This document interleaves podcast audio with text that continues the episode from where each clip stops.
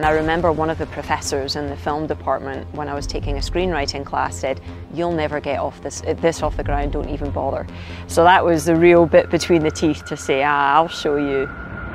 My sport has taught me incredible resilience, endurance, uh, overcoming the odds, overcoming obstacles. From the artistic standpoint, um, you know, that creativity has really lended itself to thinking outside the box about how to get things done. This is The Greg Bennett Show, presented by AnyQuestion. I'm your host, Greg Bennett.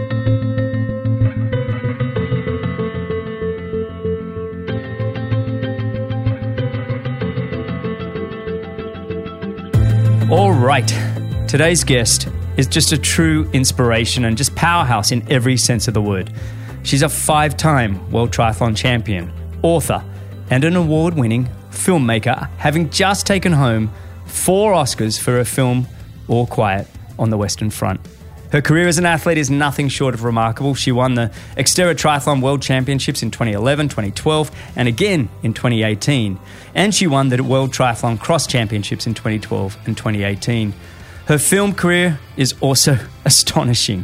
She co wrote and was the executive producer for the critically acclaimed film adaptation of the anti war novel All Quiet on the Western Front, which took home, as mentioned, four Oscars from nine nominations and won the 2022 BAFTA Award for Best Film. She has also authored the book, The Brave Athlete, with her husband, Dr. Simon Marshall. The book offers just so much practical advice and inspiration for anybody looking to improve their mental and physical performance.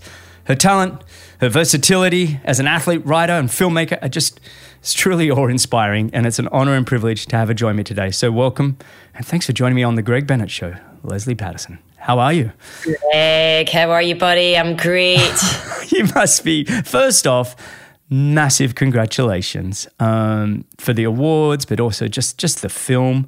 Uh, I was just telling you before I hit record just how much I enjoyed it, how exhausted I was after going through that film.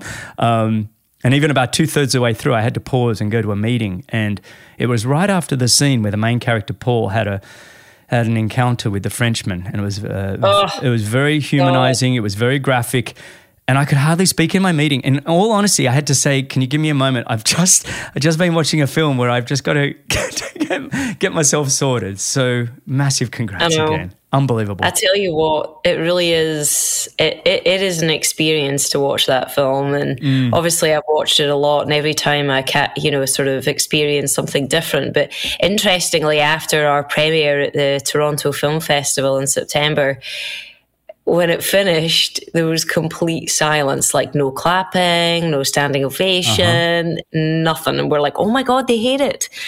Uh, but th- that wasn't the case. I think it, it, it takes you down this journey that you probably have never been down before. Mm. And it stays with you for many, many hours, if not days, if not weeks and it is probably the most anti-war film you'll ever watch. oh, ser- seriously, I mean, I, I, as a kid, you know, my brother, my brother, you know, he is a, a war historian, and uh, and so we talk a lot about war, and it's it's you know one of our interesting favorite topics we discuss, and but I watched a lot of these war films, and um, the you know, All Quiet on the Western Front, which the previous one, I guess, 1970s or whatever it was, 1979, I think. And I remember watching that film and it was like, oh, but this one expanded upon that in a way that like you you wouldn't be cheering at the end of watching that film. You wouldn't be it's not one where you're like, yes, you're cheering because how well it was done.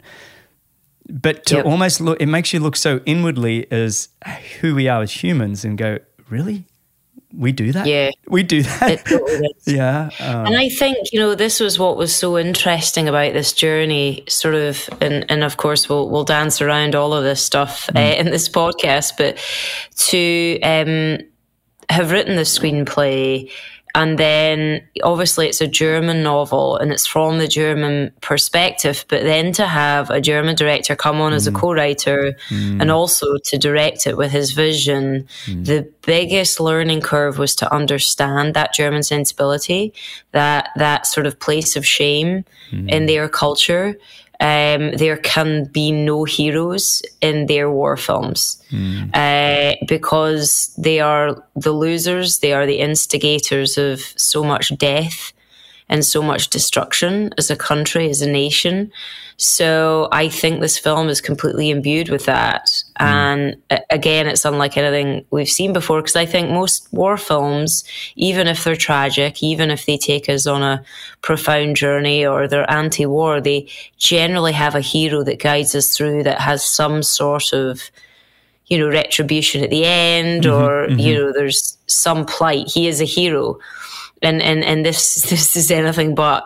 Um, it it truly is a story of the everyman getting shafted from every direction. Yeah. Oh, and and to the final moments, right? I mean, I, I, I, actually, after watching it, I went and did some more homework, and you know, when was the last person, you know, actually, when was the last person actually killed or died in before the eleventh hour of the eleventh day of the eleventh month, and, and and in in your film, it's takes you right up until that point, and it just and it was all done on ego and and well, it was ego. It felt like it was just ego. It was his one commander. It was just like, no, I don't want to go back to Germany without at least something. And I was like, yep.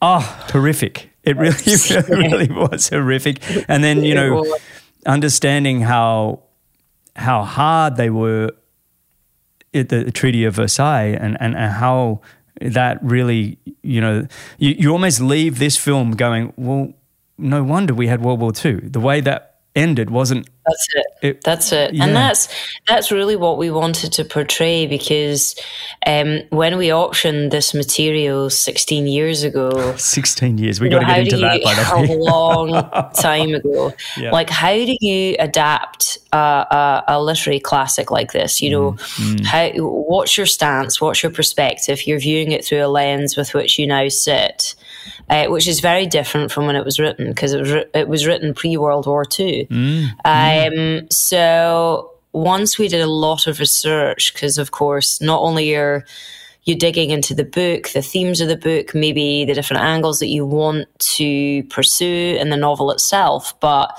you're looking around and using research as your tool to investigate potentially different things mm. that you want to achieve in your adaptation. And one of the biggest things that we found, of course, in our research was the basis of World War One and how it led to World War Two. The armistice being signed, the last six hours of the war, the reparations that Germany had to pay. Mm. And to be honest, as British people, we were absolutely dumbfounded by the whole scenario because, of course, we were never taught that. Mm-hmm, mm-hmm. Um, you know, we're taught about that jingoistic, aren't we great? Germany are awful, which, of course, I think this film tells us every side is awful ultimately. Yeah. Um, and it's the every man that suffers. But what what we found upon reading the novel multiple times was that it, really is like excerpts of a diary. It's very ethereal. It's absolutely beautiful and poetic, but it doesn't have a dramatic through line of a structure that modern cinematic audiences really need and desire. And we felt like it it, it, it really it really required. So this last six hours of the war and the armistice, this other storyline was mm. not in the no- novel, and we thought that it could really add this ticking clock and this dramatic tension mm. uh, and a wonderful juxtaposition uh, while also staying true to the themes. So that was kind of our um, our angle on it that, that came to us to be honest actually quite quickly. It added tremendously to the film because you were at one sense you're, you're in the trenches and, and, and all the horrifics that, that's going on there. And then the next thing you're in this luxury train as they're all eating very well and it's all these you know these pompous men it took you from one extreme to the other and it and yep. then you were back into it and i was like oh my god it's like i need a breather it was uh, i was fascinated to also see you know with adolf hitler you know he he made the book all the bu- books were burnt in 1933 right. or something 32 because he didn't want to show his german people german people that uh his, his soldiers were disillusioned with war from World War One. I. I thought that was fascinating. Yeah, no, it really does, and it gives you a real understanding of their country, their culture, mm. and also just history in general, and and and how does it repeat itself? What can we learn from that? and I think certainly in more current times, for us, it really was about putting ourselves in the other side's shoes mm-hmm. and living in that for a moment because very rarely at the moment do we do that we're we you know we're very siloed in our thinking we're in our mm-hmm. own little groups uh, our narrative you know is continually bolstered by other people mm-hmm. supporting it mm-hmm. and i don't think we're challenged so we choose not to look at the other side and there's so much anger and hatred hatred and polarization of thought mm you know, when people talk about why now, you know, why take this classic now? And, and, and that was one of the biggest reasons, I think, for us as writers. That, I think that's really well said. And I, I you're presuming that we should have empathy for each other and, and actually think about I mean I I don't think we spend enough time on that. I think this this film is a great illustration of what we can actually if we actually do pause for a moment and think about the other the other side and why are people thinking this way or that way i don't think mm-hmm. I, I think you're exactly right it's a time now that we actually need to start investigating this far more we need to be far more empathetic um, mm. but look tell me the awards the awards season I mean, oh are you exhausted? Are you happy to be home? You know, how is it? It is. It is the. It's been the wildest eh, ride of our lives. I kid you not. I mean, just as well, I'm an endurance athlete because. Yeah you know, I, I, get really competitive, as you can well imagine, about sort of pursuing every lead, uh, leaving no stone unturned in terms of, you know, getting the word out, getting the narrative out, supporting sort of Netflix and their campaign and I've been in so many different sort of countries and screeners and Q and A's and taking every interview I can, getting up at two in the morning, wow. doing this, doing that. Um, you know, so it's it's it's been a lot. I mean, but at the same time, it's been truly wonderful because when you're on the circuit, you get to meet a lot of the other artists mm-hmm. uh, and a lot of the other like really top artists, directors, writers, and so on. You know, that are the best in the biz, and to talk to them, to hear them, uh, and to sort of be in the a conversation, to be a peer with them is un believable. Mm. And it gives me so much motivation and my husband as well to know that this is where we want to be and how do we get back here again. Um, and how do we continue to work with with true greatness? You know, mm. because the funny thing is, is a lot of people are like, oh, you know, what are the celebs like, and what are the big names like, and this and that. And I tell you what, every single one of them, they were absolutely lovely, mm. super normal, very down to earth, and ultimately just obsessed with her craft. Mm. And, you know, you'll be the same, buddy. I mean, it's like you don't get to the top by thinking that you want to be at the top. Mm-hmm. You get to the top by absolutely being obsessed with everything in between and the process of doing what you're doing. Mm. Well said. I um, well, you're definitely leaving an impression uh, where you go. You know, we both have a mutual friend with Bill Gerber, um, who was on this oh, show right. a couple yeah. of weeks ago. Yeah, and he he was chatting to me. We, we've we've been working together on uh, you know the AnyQuestion project, and um, he said, "Oh, Greg, you know." Lesley Lesley Paterson just blah blah blah and, and and so wherever you go you're leaving an impression beyond being an athlete you're leaving an impression as a as a human being uh, uh and and I think that like what you're saying it resonates when when you're in that kind of community is wow if you can be around some authentic normal good people you know, I think you you you you're definitely making an impression, which I'm excited for you as we go forward. Yeah, you know, and I, this business is so relational, mm. and ultimately, people want to work with good people. Yeah. And if I've learned anything about this journey, it is you, you got to be kind, mm. you got to be authentic, you got to help others, mm-hmm. uh, give out, you'll get back. I mean, I've learned that time and time again. And really, it's the experience. I want to keep having amazing experiences. Mm-hmm. You know, the collaboration piece of creativity is so wonderful and absolutely floats my boat beyond. The, again, you know, you're not out there for celebrityism or for ad, you know adulation. You're out there to make something that can have an impact on someone's life the way that films have had online. Mm. Um, and you can change the course of somebody's life because of a film that you make, mm-hmm. especially now in today's society, because think about how we, you know, how we um, watch content, how we absorb it, and how it impacts our lives. It really is the place of discourse for everything. Mm-hmm. Uh, this film is is hopefully the start of many. I almost feel like it's too soon to ask the question, what's next? But are the wheels turning? Have you got, you know, ideas of where you want to go? Oh yeah, mate. Yeah, tons. So we have a, so you can imagine, you know, it's one of those things, um, after the after the Oscars, of course, I was so bitterly disappointed after not getting the Oscar for Best Adapted. I was too. And and it was and it was it was the strangest, weirdest feeling ever, ever, ever. Because unlike a race where you have control over your destiny, you can try harder. You know you've laid it all out there. You have no control over this outcome. You've done everything that you can, and you're sitting there. And in a heartbeat, you have to take it on and be okay with it. And I wasn't. I just wasn't. And I'm like, oh my God, like, I really thought we were going to win it. And then we didn't. And then you have to be public about it. And then everyone's like, great, you're going to go to the parties, you're going to go to Vanity Fair, you need to make sure you meet mm, a ton of mm, people. And mm. I'm like, all I want to do is go in the bathroom and cry. Yeah, go home. Yeah.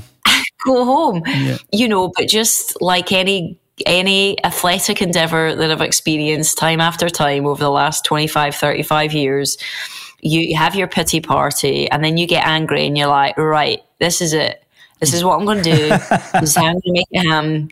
And uh, so, yeah, I've already, I've already been sending a million emails. We've got so my husband and I, Simon, and we'll chat about him too.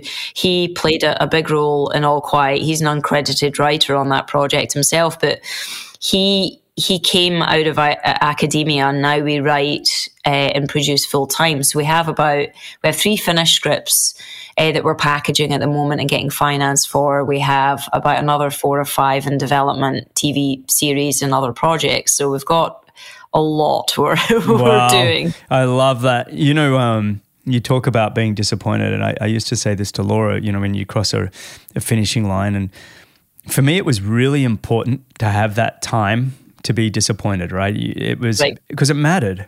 And and mm-hmm. and if I wasn't disappointed, then I think I'd be doing the wrong thing. I think it's okay. Right. Like it's it's actually not okay. It's necessary. It's a part of the whole process. But then there is that that next step of going, okay, now I'm going to adapt and I'm going to let it fuel me to do better and be better. So I think that's really great that you went through that. I do think, you know, you are walking away. The the film did receive four yeah. Academy Awards. Yeah. It's, it's, not like you walked away empty handed. It was just no. obviously you wanted the big one. My personal view is I think, yeah, I think you should have got it. But you know, whatever. Yep. No, nobody actually knows how that all works out. yeah, well, you know, it's a really curious thing. Again, you know, sports is so definitive.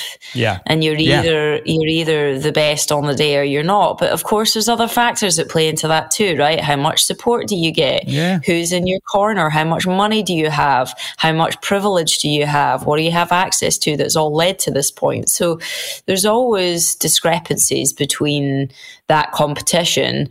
Um, but when it comes to film, one, it's very subjective, but two, when it comes down to the politics of, oh. you know, what's going on in the academy, who's liked, who's not liked, who's supported, who isn't, also your history mm. um, in terms of, you know, do you have a legacy there and yes. they want to yeah. sort of and that that factors in how can it not it's like politics yeah. you know if you're voting for someone if you really if you really like a film and there's your box right there but the other film you really like too and it's kind of 50-50 if you know that if you know that person that's done of one course. of the films personally yeah. and you really like them and support them as a person who are you going to vote for yeah and and what's their agenda you know at the end of the day what what are they trying to sell or what, what's the agenda from this year or i don't know i feel like this is what's happened to the Oscars the last 10 to 15 years. You feel like every every time, well, what are they trying to get us to believe now? You know, or what is their agenda? What's the underlying what is the takeaway they want us to all have from this award ceremony? Right. And, and that can be a massive impact on what they're choosing. But anyway, I think you should be tremendously proud, tremendously satisfied, but also invigorated to do more because obviously you've got some talent at this. yeah, and a lot of joy, right? You Yeah. know, there's so many amazing stories out there to tell, and people need them more than ever. You know, it's a, a place where we can really investigate who we are, how the world works, what's going on, and challenge it. Mm. No, I like that. And the more you travel, the more you understand the world as well. I'm sure even this awards season, just being able to travel as much as you did, and even as an athlete, you actually get to see the world from different sides, which is going to help, you know, your creativity process, I'm sure. Oh, absolutely. And I'll tell you what, um, I actually became quite, you know, sort of good friends with Sarah Polley, the director writer that that won in our category and, and she's an amazing amazing female and incredibly supportive and incredibly talented. So again we'll come back to that sort of putting yourself in other people's shoes is hurtful or tough as it was. I forced myself to look at her social media you know, and to see the joy that she had and the support and the people around her and her family. We met her husband. Mm. It was a really beautiful thing. She's mm. been in the industry for a long, long time. Mm. It's, it's the same if you're, you know, can you be happy for your competitor? Mm-hmm. You know, if they've done everything that they can and really worked it hard, then, um, you know, you, you got to be happy for them. You have to. You have to. You know, it's one of those things. They've worked equally hard, and, and you, you have to just take your hat off to them sometimes. And I think sport teaches us those those things. They he- they help us go through those moments. What I want to do, let, let's rewind the clock a little bit. It's been fun to talk about the film and and everything else, but I want to sort of just get an understanding of where your passion for both film and entertainment and sports sort of started. When, when did that all? When did this all start? Yeah, probably when I was coming out the womb. um, I'm not joking. Like I've been a little sports billy since I was like I could move. Yeah. Funnily enough, I used to pretend when I was about it must have been about maybe five years old. I used to run around the park in bare feet and pretend I was Zola Budd. No way. And my best mate uh, lived across the road. He'd be Steve Cram, and we'd race Ah. it out. You know, you know. I, I remember watching the Olympics really early on, just like, okay, I'm going to go there. I'm going to go there. um, You know. So I've always been driven in that regard towards sport. Uh, and then when I watched my brother play rugby, um, I was just like, "Are you kidding me? There's mud. I can beat up on boys. That looks amazing." You know, very, very, you know, sort of into that whole thing. I love it. But do you know what it is, Greg? It's like if anything um, is challenging in life, or somebody tells me I cannot do it, or it's you know a, a path that nobody's done before, I want to do it. You know, Yeah. I'm like super excited to give it a challenge. I don't know if it's, I don't know where that comes from, but it hmm. just is. You, you're very. You, you sound like you you you're very competitive. You're very driven. You sound a lot like my wife, to be honest. Yeah, it's yeah. like she had all the talent in the world for certain things, but she probably went to her least, and she was always driven towards sport. But she she chose triathlon, and I have no doubt she would have done very well in tennis, very well in golf. Growing up here in Florida, she's very athletic in that sense. But she's not a natural endurance athlete. Her body's not made for endurance. But her dad did it, and she found it really tough. So that was the one she picked. And I often look back and go, did you just pick it just because? She's like, yeah. You know, it's like, but you said, and rugby, how old were you playing rugby? Because I come from a rugby mad family. I play rugby. My brother played professional rugby. I mean, we're a rugby mad family. So, how old were you? Were you five, six, seven playing rugby? I was, um, I played it from the age of seven through twelve, so like five Oh, years. The boys are getting big by twelve. My goodness. Oh, I know. I know. I'm not kidding. It was pretty full on, but because I was quite dynamic by that point Yeah. and I was quite quick Yeah. and I could really jump around. And then, you know, you have your little team that you've grown up with across the years that you're really tight with. So, mm, Yeah. yeah, just absolutely, absolutely loved everything about it, being part of the team, being part of the group. But the funny thing is, is, you know, on a Saturday morning, I'd off be playing rugby covered in mud. And then in the afternoon, I'd go to ballet dancing. and I would, I would, I would be in my ballet pumps, odd socks, Yeah. muddy knees. I've always had those two different sides of my personality. Oh, I, I think that's that's fantastic that you go from one to the other and, and so so straight away. you must have been playing halfback rugby, were you? Were you close to the scrum? Because you're not. Terrible, I was, mate. Yep. Yeah. I like to be the little devious one. Yes, right in amongst in the, the ruck, trying to grab the ball, That's awesome. or supporting in that way, or out on the wing, running as fast as I can.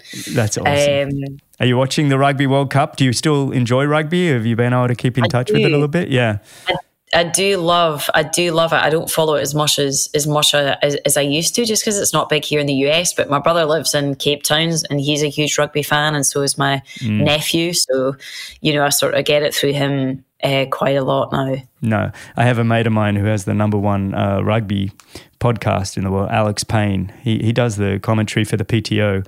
Um, events, but we often catch up just to talk rugby and what he's going to be up to with the World Cup this year. So Anyway, oh, that's awesome. That is awesome. Um, so look, going forward, then you know you you're playing rugby, you're running, you know, around the park, you, you're doing ballet. Did you kind of realize at some point that hey, I, I'm actually pretty good at this? It's not just fun. I'm actually reasonably good, and yeah. And, and then you know, at what point did you say, hey, I'm going to go all in on this? And and sorry, there's so many questions to unpack here, but it's like how how do you decide where to focus with so many passions and some abilities across the board? Yeah, it was it was tough, but I, I just kind of went where my gut told me to go, mm. and my parents were always mega supportive of that, which was amazing. I was very very lucky in that regard. Um, and you know, rugby wise, I mean, I was captain of the team. We won a bunch, so I mean, I I, I was used to winning at a young age, and I think that that gets you in a mindset, mm. you know, that of excellence, really, doesn't it? Mm. And the pursuit of it. And so when I was no longer allowed to play rugby, because as you mentioned, the boys get bloody big, mm. um, you know, my dad started taking me running out in the mountains in Scotland, and then, you know, got me into the local triathlon club because it more because it was a great community, mm. and you know, I grew up in this social environment, the team stuff around rugby and then out with my dad and his buddies running you know the team aspect of of triathlon and kind of this group uh, in the town I grew up in was a big deal, and I excelled pretty quickly, and you know was recognised by the Scottish squad almost immediately, and mm. they got me into their national team. So I think, you know, there was always a lot of structure and always a lot of direction.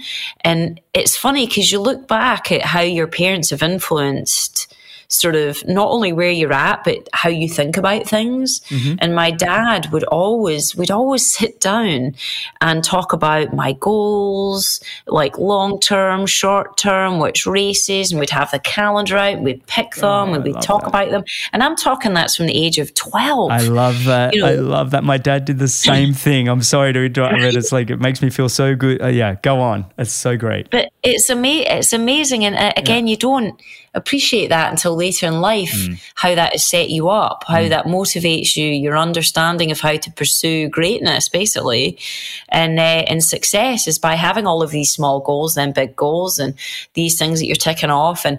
I think probably the, the biggest thing that the the best and worst thing about my dad is the fact that it's always about where do you compare against the best in the world anything that you do.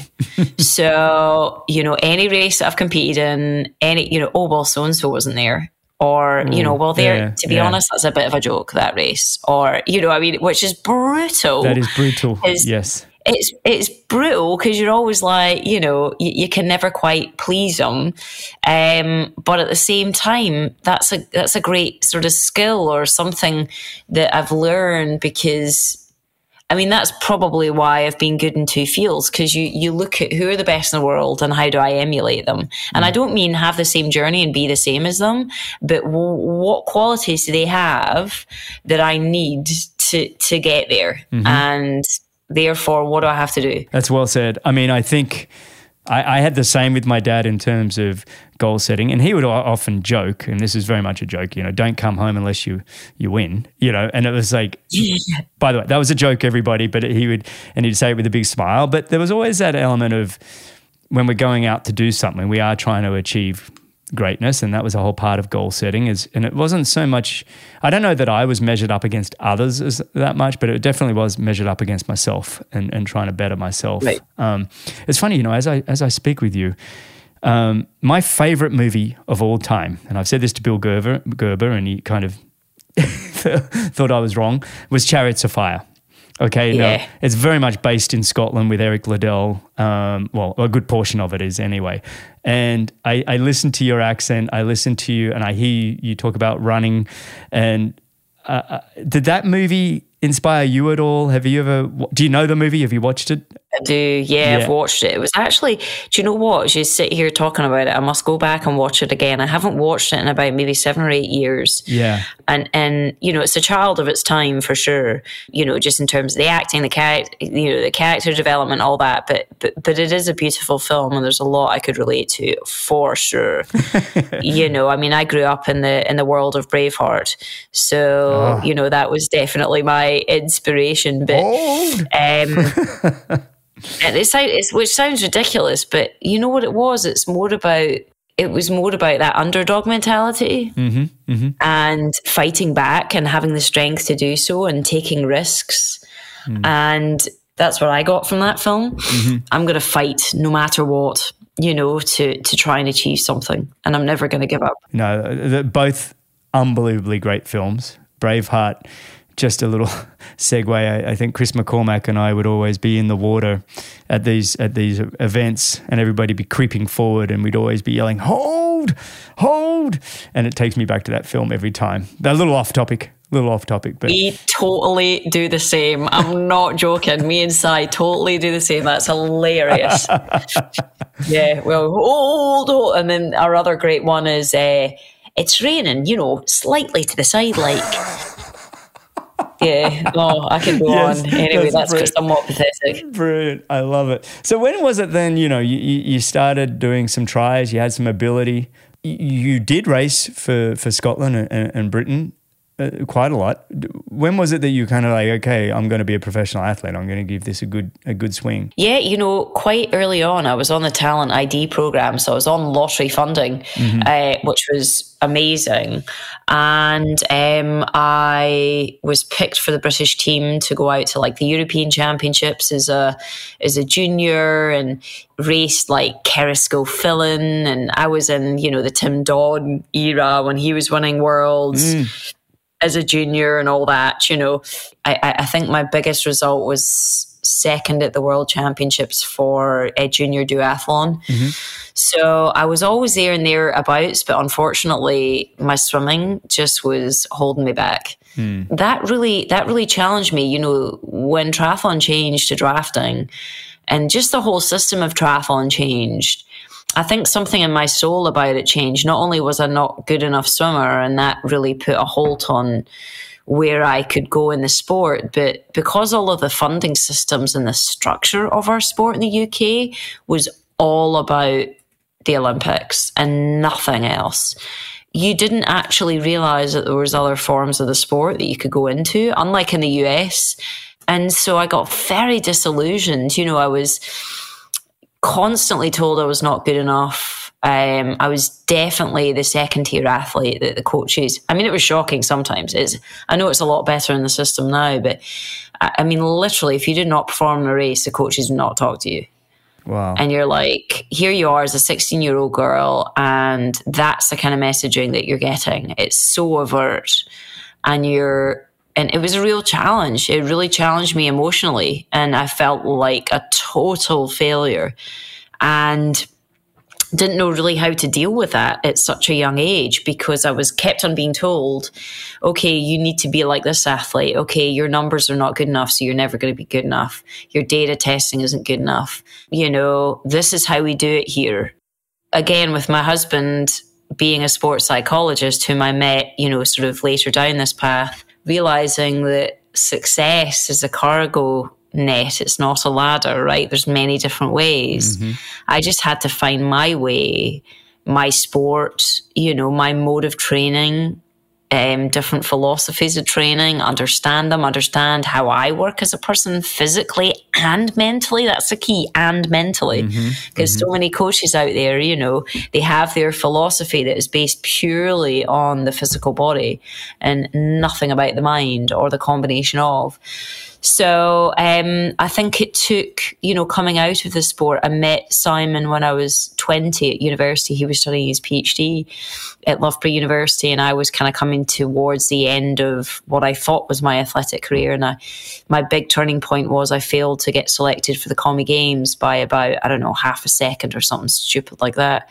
Mm. And I was devastated. And it was really like, where do I go from here? I've got no passion for the sport left. Mm-hmm. I don't, I'm not good enough. Where do I go? And so Si got offered a job out in San Diego in California as a professor at San Diego State University. And I had just finished my degree undergraduate in drama. And uh, there was a master's program there. And he turned to me and he said, Do you want to move to California? And I was like, Hell's yeah. so, you know, it was just, you know what? It was an opportunity to shed my skin mm, mm. and reinvent myself. And not many people get that opportunity. And you can either use it to excel or, you know, see it as a, a sort of a scary, fearful thing. I mean, you know what it's like, Greg, in California. It's like, it's amazing. There's it's the epicenter of endurance sports and activity yeah. and life. Yeah, I get it. Mm. It's everything, the outlook. It's like you can do anything out here. That's what you feel. The sun is shining, the facilities are amazing. Everybody says they're amazing, even although they're shite. Um, Everybody says you know, they're amazing. That's right. You're becoming very Americanized at that point. Very ah, California. It's yeah. so funny. And yeah, I yeah. needed that. I needed a bolster of confidence to think that I could do anything. And that it changed the course of my life ultimately. You think about sport, at the end of the day, it's play, right? And and when you lose that sense of play, when it becomes so restrictive, when there's so many, there's more polo shirts than there are athletes, is what I always say. There's so much administration and politics and everything else involved, and all of a sudden you're like, this isn't fun, you know. And and I had the same kind of experience. I I'd spent sort of 10, 15 years in the ITU. And when the ITU first yep. started, it was very loose and free. And then we got in the Olympics and it got, you know, the reins got tighter and tighter and tighter. And the federations started holding onto those reins more and more and more. By the time 04 Olympics was over, I was kind of like, oh. And, and fortunately, a bit like you, I, the US had a big non drafting professional series with big money that all took off around that time. I was like, oh, sweet, I'll go do that. And the joy came back. And, right. you know, to have those opportunities and say yes. I mean, it's one thing to have an opportunity, but you got to say yes and dive in exactly like you did for things to open up because they can be scary. You know, it is more comfortable quite often to stay in something that's not working for you than it is to try something new. It totally is, you know, and also to sort of believe in your own narrative, you know, of, mm. of who you are, where you're at. And it's very difficult to take a jump. Mm. But I will say this is that one of the hardest periods in my life is when I was coming out of triathlon where it had so much drive and so much passion and so much direction to then nothing. The next phase was all about what's my passion? Where is it? How can I find it? Because truly, like if you have a passion for something, it almost doesn't matter sort of where you're at and what you're doing. If you're pursuing that passion, there's so much joy in that. Hmm that, you know, I mean, I've spent many, many a day cleaning toilets, you know, waiting tables, doing shitty jobs, but in the pursuit of something bigger, some kind of dream, mm. some passion that's driving me. And, you know, you kind of don't mind coping with that. But as you say, when that passion is gone, that's when you're screwed. I think you, you're, you're right. I would agree 90% that I think passion's you know critical and, and I've also found if you can identify what strengths you have and can you align those with your passion, then you start to find that purpose, right? It's like I, I kind of look at things that I'm passionate about, but I'm also worried, I'm also trying to identify where are my natural talented strengths. Right. And mm-hmm. when you can start to combine those, wow, yes. the magic is so special. And I agree with you. It's, it can be tough when you're out in the wilderness and it's these transitions in life you know, retiring from being an athlete or, or, or being Yeah. ex serviceman in the military or whatever and coming back to civilian life.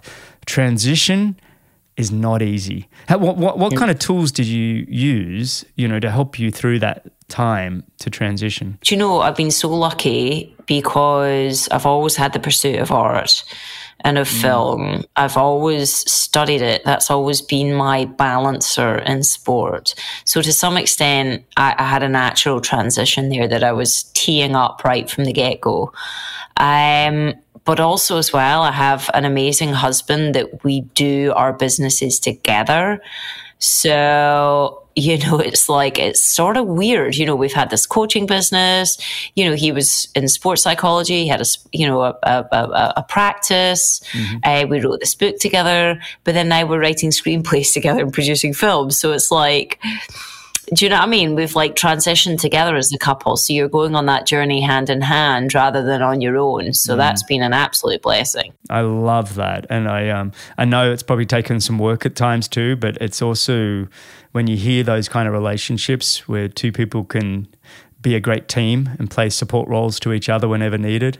There's really great power that comes from that, and uh, Laura and I have that, and I certainly. I just feel very grateful for it. You know what I mean? I Yep. don't try and tell other people how to run their lives. I'm just grateful that I get to have it with, with, it. with my partner. God, because you look around and not many people do. it. How No. long have you and Laura been together? Yeah, since 2000. So, um, what are we? 23 years. We got married right after the Yeah, Olympics in as us. 2004. You're the same. That's right. 2000 Yeah. as well. Oh, there you go. Yeah, yeah, 2001, I think we met. Wow. A quick mini break to let you know about AnyQuestion, the place where you can ask some of the world's greatest experts questions and get their answers in video or audio response. We have over a thousand experts now across 50 or 60 different channels, ranging from every kind of sport you can imagine to pets, military, first responders, and everything else in between. So go check it out. You can go to anyquestion.com forward slash Greg Bennett and sign up today for free. So you've been through, you know, so much. Your athletic career, you you've transitioned from focusing on being a professional athlete to then focusing on screenwriting. Tell me, what are some of the biggest sort of highs and lows that you've experienced? And you know, don't leave out the fact that it took 16 years to get to get this film to where it is today. Um, but what lessons have you learned from that? the adversity that you face, there's a lot to be learned from those hurdles. How to pivot from them, how to be dynamic, how to keep going, how to remotivate yourself, um, your why behind what you're doing. Because I think every failure that we've had along the way, so ultimately, once we had gotten the the option to the rights of this novel, we then had to adapt the book itself.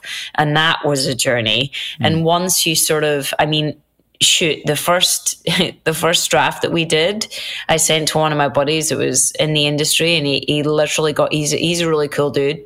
He got on the phone and he was like, This is shit. Like, oh my God, what do I do with that? And and like I remember sitting in the car going, you know what? He's right.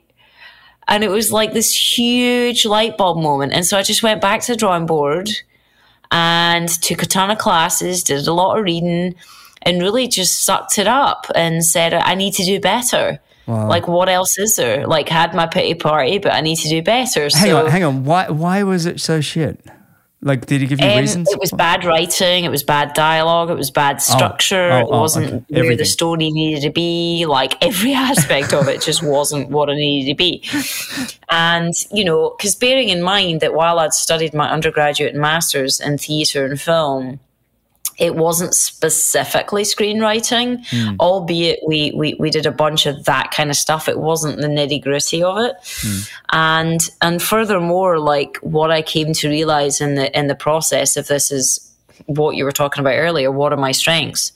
And my strengths are very much what we call story architecture, like the structure of a story, hmm. the bigger essence of it, the macro view of it, the thematic essence, the character arcs, all of those kinds of things. What my weakness is, is actually the dialogue and the nitty gritty of the typing out the scenes. Like I can do hmm. Kind of over overview scenes, but actually getting in and writing the scene. And that's where Si came in actually very early on, albeit he didn't know he wanted to be a writer. He found out through that process early on he was good at it. And that's what makes us such a good team now. So, anyway, I guess l- through that, learning what I needed to get better at, but also where my weakness and strength was and kind of playing off of that, then getting help, like not having too much of an ego to get the help. Mm-hmm. So, that was just in the writing phase. And then once we got to a script that we felt was good enough and it, we kind of pressure tested it with people in the industry, we then had to try and put it together. And putting something together when you're on the outside of this industry is brutal. Mm. Nobody picks up your calls, nobody picks up your emails. You have to hound, hound, hound. And even then, they're not going to take it seriously. So, getting a film off the ground is getting attachments, it's getting actors on board, it's getting a director with a vision it's trying to raise finance or get a distributor involved or a studio involved or a bigger producer and all of those elements. So we went on this crazy journey mm. throughout the years of having this person on, then off, then that person, and trying to be dynamic about how we would go about getting it to them, you know, encouraging them to get on and, and so on and so forth. And and really it was we, we had this feeling inside that we had to keep going Mm. And what that meant was we had to keep optioning the material, which was ten to fifteen thousand dollars a year, which wow. is a lot of money for yeah. just your your every man, every woman, and and finding the money to do that, taking the risk on it every year, and convincing them to give it to us for another year. And ultimately, you know, we hung on long enough for both the landscape of film to have changed and be more receptive to World War One and German films, and then for for for us to get it to this director, Edward Berger, that mm. is you know incredible. yeah, what what a journey! I mean, was your were you did this fire you up to win your world titles in triathlon to be paying for that ten to fifteen thousand a year? I mean, totally. It really was. They yeah. worked hand in hand. They they, they really did, and and yeah. what it was was I was so passionate about getting the story told mm. that that drove me day in day out on my training because ultimately, you know, it's like you spend hours and hours and hours. What are you thinking about? You know, sometimes you're thinking about nothing because you're exhausted all the time, mm. but sometimes you have space and you have freedom to really go on these imaginary journeys. So you know, I was always developing other scripts and materials in the hope that if All Quiet got off the ground, it could be a calling card mm. uh, to, to launch our careers. So one really helped the other. And not only that, I think that the structure and the stability of sport uh, really helped the ambiguity and the ethereal sort of subjectiveness of of the film mm, world. Mm. Not only that, you know, success success begets success. So once I'd won a world title, all of a sudden you're kind of walking a bit higher about yourself and what you're capable of. Mm-hmm. And you need to have that. You need to have some balls in this business mm. to go mm. after stuff. You need to tell me when when Netflix agreed. What was that moment like? It was not without massive stresses. Oh, really? it wasn't Yahoo! So, pop, no, pop a champagne was, bottle and. Good, but, well, you know, it gets messy when you've had a, a, a, a, property for as long as we did. You know, right. there's different attachments that come on along the way and different contracts that have to be resolved. And then, you know, essentially you're kind of handing your baby off to a director and a producer that want to run with it, and you kind of have to. And that can be hard. You don't know if they're going to involve you or not. Mm. So it's mixed emotion. You're both, oh my God, this could be it. This is amazing but then also you're kind of handing it off. Yeah, handing over your baby. Yeah. Yep. We, we, how yep. involved were you in the end? Were you in, because a lot of the filming was in Northern Czech, right? It was. And this was the hardest thing. So when Netflix said yes, and we finally were like, oh my God, we've got this package, Netflix want to do it that's when COVID hit. Oh. So we're like, Come what? and we're like, you are kidding me right now. So, of course, everything was put on the back burner mm. for about, mm, I don't know, eight months. And they had still given development money to develop the material because they, they, they believed that they would still go ahead with this. So we felt pretty confident that they wanted to do it, but they didn't actually greenlight it till eight to 10 months later. Hmm. And then we found out that because it was such a lockdown set and the protocols that Netflix had, we would not be allowed on set. So after 16 years of doing all of oh. this and dreaming about watching these artists and being a part of this collaboration and this teamwork, which is everything I do it for, we were not going to be allowed on. And that was it? And you weren't? No. And so this oh. is where, again, we did everything. We oh. tried to speak to the producer, speak to Netflix, use all of our connections, come up with potentials to get us on set. I even said, listen, I'll be someone's assistant, I'll be an extra, we'll do every protocol possible to be able to get on set. But ultimately, if the powers that be don't really care, then they're not going to fight for you. And if it at all compromises their journey, their process, their ability to succeed, their status, then they're not going to bother. Oh, Lesley. I tell you Mate, what, it looked really cold and uncomfortable anyway hey, listen, I would have taken it. I would have taken it. Let me tell you. I know, I know. I'm totally kidding. I'm trying to make light of it, but that's awful. I know. Oh. It um, was. It was. It was. It was wank. Yeah. Huge learning curve, right? You've just got to be grateful. Who gets their film made? Yeah. And we yeah. just kept on saying that. Who gets their film made? And then when we started to see some dailies come through, we're like, wow, it looks amazing. Yeah. Yeah. Then, of course, this last journey that we've been on, like, you know, I'm sitting here in floods of tears because I've not won an Oscar. It's like, come on. Yeah, but that's you. you know? That's that's the nature of the beast. That's who you are. You know, that's it what is. drives you.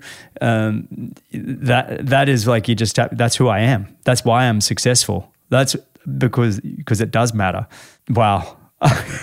I'm, I really fall for you on that one. What a ride. Yeah, mad ride. And then, of course, you know, it comes out, it starts to do well, and you know, initially they didn't really want to sort of include our story in the campaign because it really was a German film, right? Understandably so. It's a big, you know, Netflix are a huge, big, mm. you know, a big animal, and you have to service the film. So we had to step back again. And then, of course, as it started to get traction, as they learned about actually my story, because they didn't really know about it, as they learned about the 16 years, because they didn't really know about it, mm. that became a really powerful narrative to get behind the film. Yeah. And, you know, we were, we were really in, involved from that point on, which was amazing because to meet the cast, the crew, all of these incredibly talented people that were on set. I was like, yeah, this is this is why I want to do film. Yeah, the, young, the young lead actor, um, Felix, who plays Paul. Oh. How good is he? Was ama- from the moment he rode his bike down the path at the start of the film to see his mates. You could see that. Honestly, you didn't, you didn't like, even know that he was the lead at that point. You were no. just like, this guy's riding his bike down, but you you knew it. Do you know what I mean? It's like you didn't know, but you knew that this guy was going to be the main character from just the totally. And yeah. you know, he that was his first film, which is just outrageous. And wow. he is the nicest guy in the world. Yeah. He is the most joyous person to be. I can't even tell you. I'm definitely keeping mates with him he, because he, just to hang out with him. But even his endurance as an athlete, I I don't know how hard that was to work in the trenches and the mud and the water. He trained. He ended up. I think he ran 10k a day for three months to get ready for this with weights on. Wow! Because by the end of a shooting day, when his uniform was completely wet, it weighed 100 pounds. Right, and he was having to do multiple takes through the mud, running. You know, 100, 200 yards again and again with 100 pound on his body. Break his ankles you know yeah. running through and and you know and take himself to that emotional place. But here's what's interesting about what he did was he had a rubric to follow because of course everything's shot out of sequence. He created a rubric uh, of emotionality for him to plot his characters so that on any given d- day he could go to that rubric that he had created that had various different values of how he should be feeling. Wow. He would then track that as he went to to set every day. When you see talent you know, somebody that's found their talent. It's pretty cool to see. And then they've applied it and worked incredibly hard. So I'm not cheapening it when I say talent, I'm not cheapening it because it's just nice to see when, like we talked about earlier, where passion and your strengths align and you can see what that looks like. Um, but yeah, he, he was he was outstanding. The whole the whole film was fascinating. Um, before I let you go, I just want to finish with a, a couple of questions, uh, if that's okay. So some opinions. Top three in your mind greatest movies of all time. Oh, well, Braveheart ranks up there. Yeah. Obviously. I would say very, very inspired by Saving Private Ryan. Mm, mm. It's a different kind of war film from ours, but there's a lot of similarities too. Mm-hmm. And I love everything about it because for me, film is texture, rhythm, pacing, juxtaposition, characters, all of that. Mm-hmm. And then the first film that ever inspired me to even, not that when I was this age I thought, oh, I want to be in film, but that took me on a journey that I thought that inspired me to want to create that for others was E.T. E.T. God, that was right? a blockbuster. What in the eighties? That, that changed the way we all perceived the world. It was so big. That was huge. Yeah. That was monumental. ET when it came out. right? I know. So there are big ones, but then I love yeah. the smaller character driven ones. Philomena. Have you ever seen Philomena? Philomena, no. Oh, Judi Dench. It's uh, an Irish film. I love Judi Dench. Oh, she's it's the best. amazing. Yeah, I'll go yeah. check that out. You're obviously somebody that you're very aware of the mind and the power of the mind and goal setting and everything else. But what what would you tell your 18 year old self now that you've had all these experiences?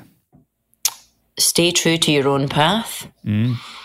I think what I said before about you know success is a cargo net, not a ladder. Mm-hmm. So fi- find your own path and be driven by your inner why. Mm-hmm. Wow, well said. Um, Next one. Three people you'd want to have dinner with, non family, living or dead. Let me see. Tom Cruise, for sure. Which sounds totally, it sounds totally lame, but I, I met him at one of the luncheons and I went up to him and I said, Hi, Tom. I'm Lesley Paterson, blah, blah. He's like, I know who you are. I know your story. He said, How many hours a day do you train? Get out. I was like, Oh my God, Tom Cruise knows me. This is so wild. Wow. But the reason I'd want to have dinner with him is he's so focused and he's so intense and just his eh, you know everything is about excellency eh, mm. excellence in his life mm. and the pursuit of it and, and and I think we would really bond in that regard mm-hmm. so he would be one of them who else would I want to meet eh, gosh they're, they're all probably artists uh, probably Judi Dench. She's my most favorite actress of all time. Mm-hmm, mm-hmm. I'd probably just want to pick her brain mm-hmm. uh, and ask her a ton of stories. Mm-hmm. Probably, like this is going to sound kind of funny as well. David Goggins. Yeah. Because I think we're actually, I mean, we're pretty similar, and I think we could just have a laugh about the bullshit. Mm-hmm. Mm-hmm. I like that. What a great three, by the way.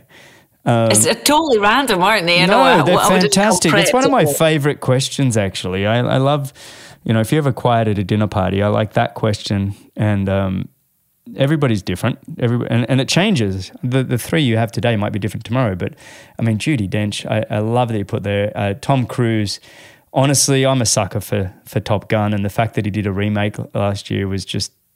That's know, brilliant. It was just and I, I, met the write, writers for that film. And yeah. I mean, honestly, it's a great film. What yeah, they did with it, how I they thought, just got everyone back to the movie theaters. Yeah, it was fun. I watched it on the plane up to Boston, but it was just like a, it was a, it took, you know what it was? It wasn't just watching a film today. It took me back to my youth. It made me, oh, yeah. it made me reflect. It made me think. I don't know. It was just like I felt like I was back being eighteen or twenty or whatever I was when the film first came out, and uh, I thought it was fun to see it again. Where, where do you see yourself in the next three years?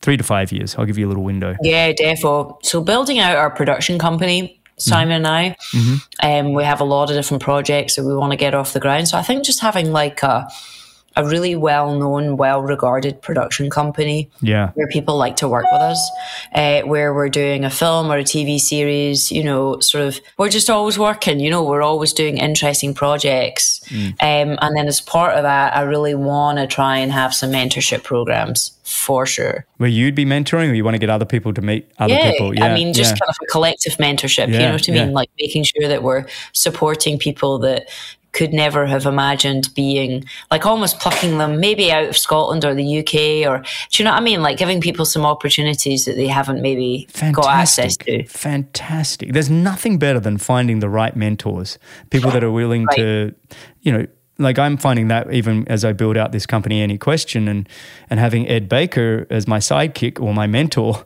you know, I'm drinking through a fire hose um, of how That's to build a, a tech startup. Right? What an opportunity, and I'm just loving it. I'm so fortunate. It really is mega important. And uh, yeah, I'm excited to talk to you about that as well, Greg. Yeah, well, let's do it. We got plenty more to talk about. This has been fantastic. I, I did have some rapid fire. Let's do a couple of rapid fires, then I'll let you go. Okay. Uh, two most used apps on your phone. Uh, WhatsApp and Netflix. First job you ever had. Washing hair at hairdressers when I was 12 years old I on a. Saturday job. Oh, that's Yeah. brilliant. I love it. Okay. Out of 10, how cool are you?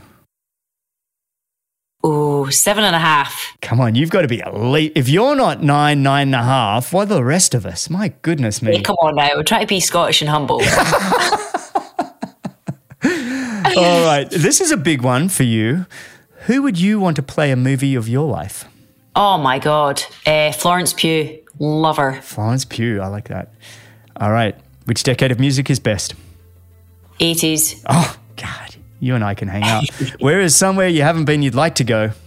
Uh, Japan. Uh, my Oh. nephew lives in Japan and I'm desperate to get out there. I actually would have to say Japan ranks up in my at least top three, if not my number one country to to race, to live, to hang out. I love the Japanese and the Japanese people. This has been fantastic. Absolutely, thoroughly enjoyed this conversation. I know you've had so much on your plate, Lesley. Thank you for for sitting and chatting with me. What what a great episode! I thoroughly enjoyed it. Yeah, that's it's been so fun, Greg. I'm a huge fan of you and Laura. Please say, say hi to Laura for me. And I know we're going to be chitty chatting a lot more in the future. I'm excited. All right. Well, thank you again. And everybody listening, you can find all the show notes and timestamps at bennettendurance.com forward slash media. Thanks a lot for listening. If you enjoyed the show, your support would truly be appreciated. You can visit the Patreon page or you can subscribe with your podcast app of choice.